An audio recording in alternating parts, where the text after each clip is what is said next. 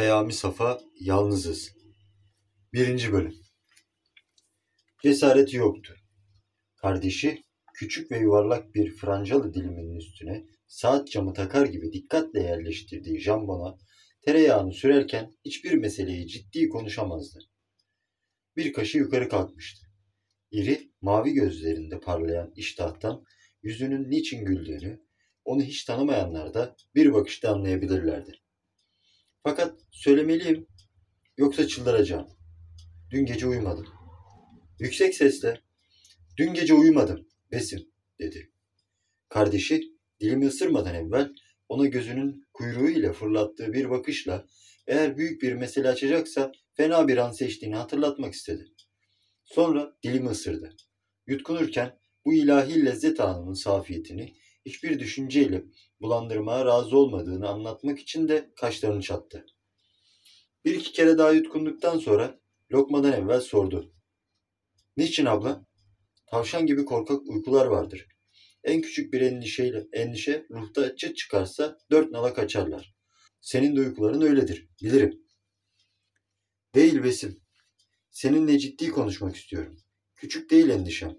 Bak, Selmin yine inmedi sofraya. Üç sabahtır böyle. Sabahları midesi bulanıyor ve başı dönüyor. Dün sabah kahvaltıda yüzü sapsarıydı. Dikkat etmedin mi?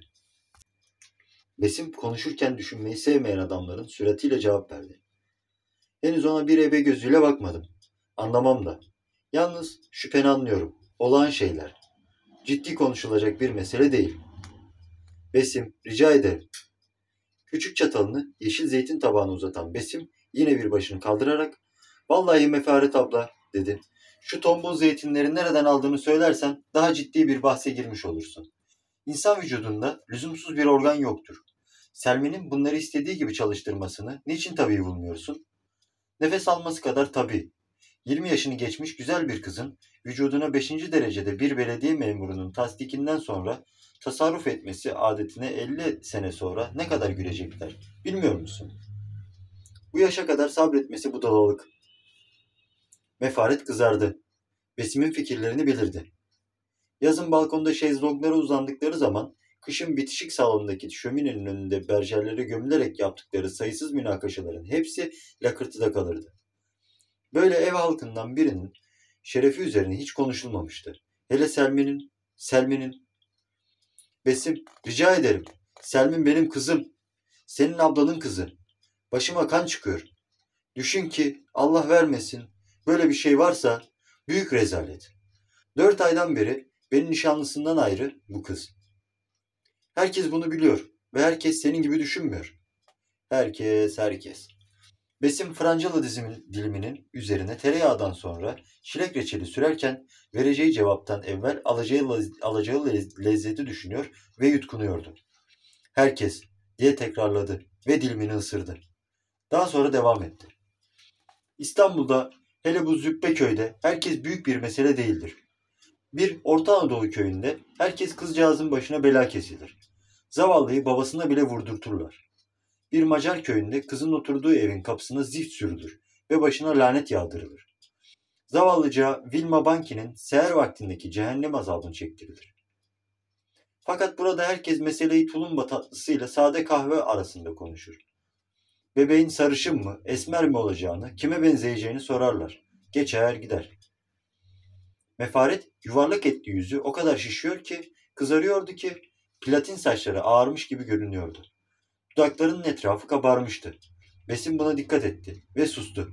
Bir hafta evvel ablasının tansiyonu 21'di. Kadın ağzını yere açarak derin bir nefes aldı. Kime benzeyeceğini evvela ben sana sorabilir miyim? dedi. Besim çay ibriğine doğru giden elini birdenbire çekerek sıçradı. Heh, bir bu eksikti. Tebrik ederim. İyi keşfettin. Bana benzeyecek. Sana değil yanlış anlama.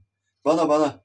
İnan ki böyle bir şey imkansız değildir. Çünkü Selmin'i çok güzel bulduğum ve senin kızın olduğunu unuttuğum anlar çok oldu. Hani şöyle bir karıncalandım, kız kardeşim olsaydı yine benden şüphe edebilirdin. Ne çıkar ablacığım?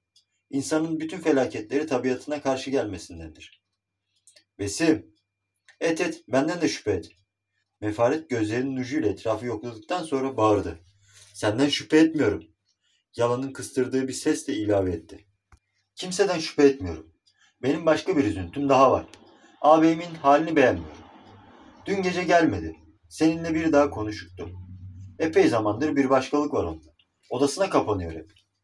Besim çay yudumunu emerken lezzetin dille damak arasında tat merkezine gidişinin bir anını şuursuz bırakmak istemiyor ve gözlerini yumuyordu.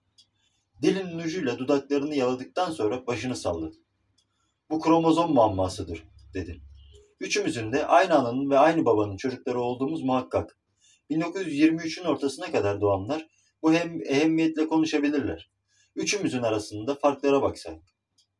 Sanki ağabeyim Cornelio'nun torunu, ben de Morelli'nin.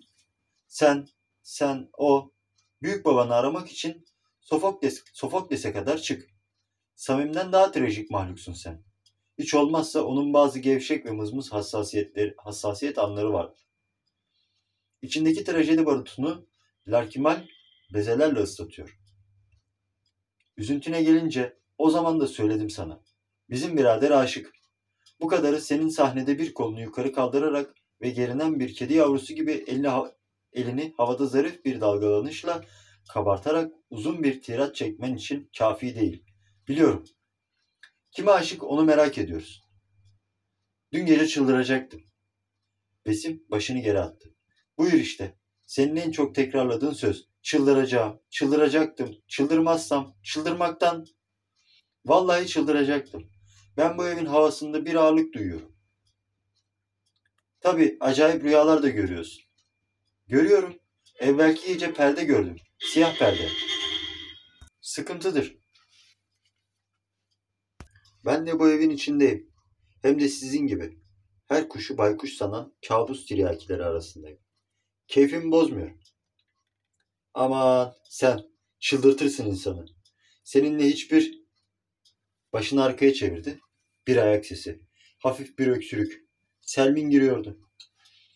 Mefaret kalktı ve besime gözleriyle bir işaret çektikten sonra kızıyla yüz yüze gelmemek için bahçeye bakan terasın merdivenlerine doğru yürüdü. Selmin'in yüzü solgundu. Günaydın dayı. Bonjour Selmin. Otur. Kız önüne bakıyordu. Besim yeşil zeytin tabağını ona doğru sürdü. Şimdilik insanı bundan başka bu eve bağlayan lezzet yok. Bir tane ağzına at ve bana cevap ver. Bu dünyada kendisiyle her şeyi rahatça konuşabileceğin adam ben değil miyim? Anlat bana. Selmin. Haydi. Seni böyle solduran mesele nedir? Selmin çatalını zeytine soktu. Fakat elinden bıraktı. Kıvrık ve uzun kirpiklerinin altın çer- çerçevesi içinde buğulanan yeşil gözlerinin ucunda sivrilenen keskin bir anlayışla cevap verdi. Tahmin ettiğiniz gibi. Tahmin ettiğimizi ne de bili- ne biliyorsun? Selmin bahçeye doğru baktı. Annemin çıkışından belli. Anladığını iki günden beri anlıyorum. Besim güldü. Peki, mesele yok. Bahtiyar zatın adını da söyler misin? Söyleyemem dayı. Mazur gör. Besim durdu ve başını salladı. O halde benden meseleyi 14 dakikada halledecek ve seni bir sene sonra bir mecliste görüp nasılsınız Selmin Hanım diye sorarken sesinin imalı tonu ile sana geçmişi hatırlatmaktan çekinecek dost bir tabibi haskın adresini soracaksın. Hayır dayı sormayacağım. Alçak sesle ilave etti. Doğuracağım. Besim kızın fincanına çay koyarken başını salladı. Hala. Demek Bahtiyar Zat ile evleneceksin ve bu onun son bahtiyarlığı olacak. Hayır evlenmeyeceğim. Ha, nesebi meçhul ve gayrı sahi evladı vatanın sayısız miktarına bir de sen ilave edeceksin. Mesele yok. Sahih veya gayri sahih. Bence müsavi. Fakat annene bunu söyleyemeyiz. Selmin omuzlarını kaldırıp indirdi. Bence de o müsavi dedi. Annem benim için en büyük şansımın önüne dikildi. Bundan sonra onu hiçbir işime, hiçbir zevkime karıştırmam. Geliyor, dikkat. Buyursun. Mefaret yaklaştı. Bir pençe gibi uzattığı elindeki öfke yakaladığı sandalyeyi takınarak çekti. Yüzünde hala kan ve şişkinlik vardı. Dolgun ve gevşek yanakları sarkıyordu. Selmin'inkinden daha koyu yeşil, fırlak, az kirpikli ve gölgesiz gözlerinde hiçbir istikamet beğenmeyen huzursuz bakışlarla derin bir nefes aldı. Selmin önüne bakıyordu. Mefaretin kararsız bakışları Besim'in yüzünde durdu. Kardeşi yine hiçbir kaşını yukarı kaldırmamış, hafif hafif başını sallıyor ve gülümsüyordu. Gözlerinin ucuyla ablasına bakarak alçak sesle itiraf ediyoruz dedi. Mefaret sofranın karşı tarafına oturan kızına doğru eğildi ve daha ziyade alçak kelimesine yaklaşan bir tonla haykırdı. Kimden? Selmin hiç kımıldamadı. Dayısı cevap verdi. Ablacığım müsaade et benimle konuşacaksın. Dur biraz. Mefaret ağır vücuduna layık olmayan bir çeviklikte hemen ayağa kalkmak istediği için sandalyeyi devirdi. Arkaya doğru sendeledi ve bir düşmek tehlikesi geçirdi. Besim onu tutmak için ayağa kalkmıştı. Kadın kızına haykırdı. Kimden? Söyle, söyle diyorum. Selmin kımıldamıyordu. Yüzü ve göz kapakları daha hareketsizdi. Yalnız dudaklarının etrafında karnının içindeki başlangıçtan ziyade annesini kudurtabilecek sinsi bir gülümseyiş vardı. Mefaret titriyordu. Besim evvela onun elini tutmak istedi. Fakat bu temasın bir patlama ile neticelenmesinden ürkerek Selmin'e gitti. Onu koltuğunun altından tutarak kaldırdı ve yemek salonunun kapısına kadar götürdü. Kızı çıkarken annesi arkasından bağırdı. Alçak! Sonra kardeşine döndü. Dişlerini kilitleyerek iki yumruğunu havada salladı. Siz beni çıldırtacaksınız. Besim ellerini pantolonun cebine sokarak yan tarafa doğru ayrık bacaklarla iki adım attı. Tamam, tamam. Her zamanki sen. Mefaret tekrarladı. Çıldırtacaksınız. Bu evde bir şey dönüyor. Fakat anlayacağım ben. Gizleyemezsiniz benden. Tamam, tamam. Çıldırtacaksınız. Sesin bir perde alçalmasından heyecanının zirvede, zirveden aşağı düşmeye başladığını sezen Besim, telkin dozunu bu inişin derecelerine göre ayarlayarak ablasına yaklaştı. Benimle konuş. Abla, beraber düşünelim. İki eliyle boşluğu iten Mefaret bağırdı. Sen çekil, ciddi bir adam gelsin. Ismarlayalım, o gelinceye kadar hazırda ben varım. Otur şuraya abla. Mefaretin tecessüsünü uyandıracak abla, al, alakasının merkezini başka tarafa kaydırmak ve öfkesini azaltmak için ilave etti. Benim bildiğim şeyler var. Öğrendim. Dinle beni. Ve hemen tab- tabakasını çıkardı. Al şu sigarayı. Otur şuraya. Kadının öfkesi tecessüsüne bir anda teslim oldu. Çabuk söyle. Otur. Ha. Dinle. Evlenecek. Mefaret gerdanını şişirten bir gerginlikle başını arkaya doğru çekerek sordu. O oğlan mı? O oğlanla mı? İstemiyorum. Bana emrivaki yaptı değil mi? İstemiyorum. Değil. Nişanlısıyla değil. Kiminle ya? Bana mahsus çok orijinal bir şerefle seni temin ederim ki abla nişanlısıyla değil. Kimden? Kiminle? Çıldıracağım. Bu mesele tımarhanede halledilebilirse ben de seninle çıldırırım. Bilakis abla sakin olman lazım. Sakin olsaydın kendine gelirdin. Tansiyonun 30'a fırlamıştır. Öldüreceksiniz beni zaten. Dur dinle. Bahtiyar bir zatın adını sorma. Bilmiyorum. Fakat nişanlısı değil. Mefaret yumruklarını sıkmış, meçhulü odanın içinde arıyormuş gibi etrafına bakarak soruyordu. Kim öyleyse? Nerede? Ne çabuk? O oğlandan sonra kiminle tanıştı? Kardeşinin iki elini birden yakaladı. Ben sana bir şey söyleyeyim mi Besim? Dedi. İstersen çıldırdığıma hükmet. Anlıyorum. Söyleme. Kimden şüphe ettiğimi anlı- anlıyorum. Çünkü sen de ondan şüphe ediyorsun değil mi? Hayır ama. Buna bir vehim diyemem. Ancak ablacığım dün gece biri buradaydı. Öteki yoktu.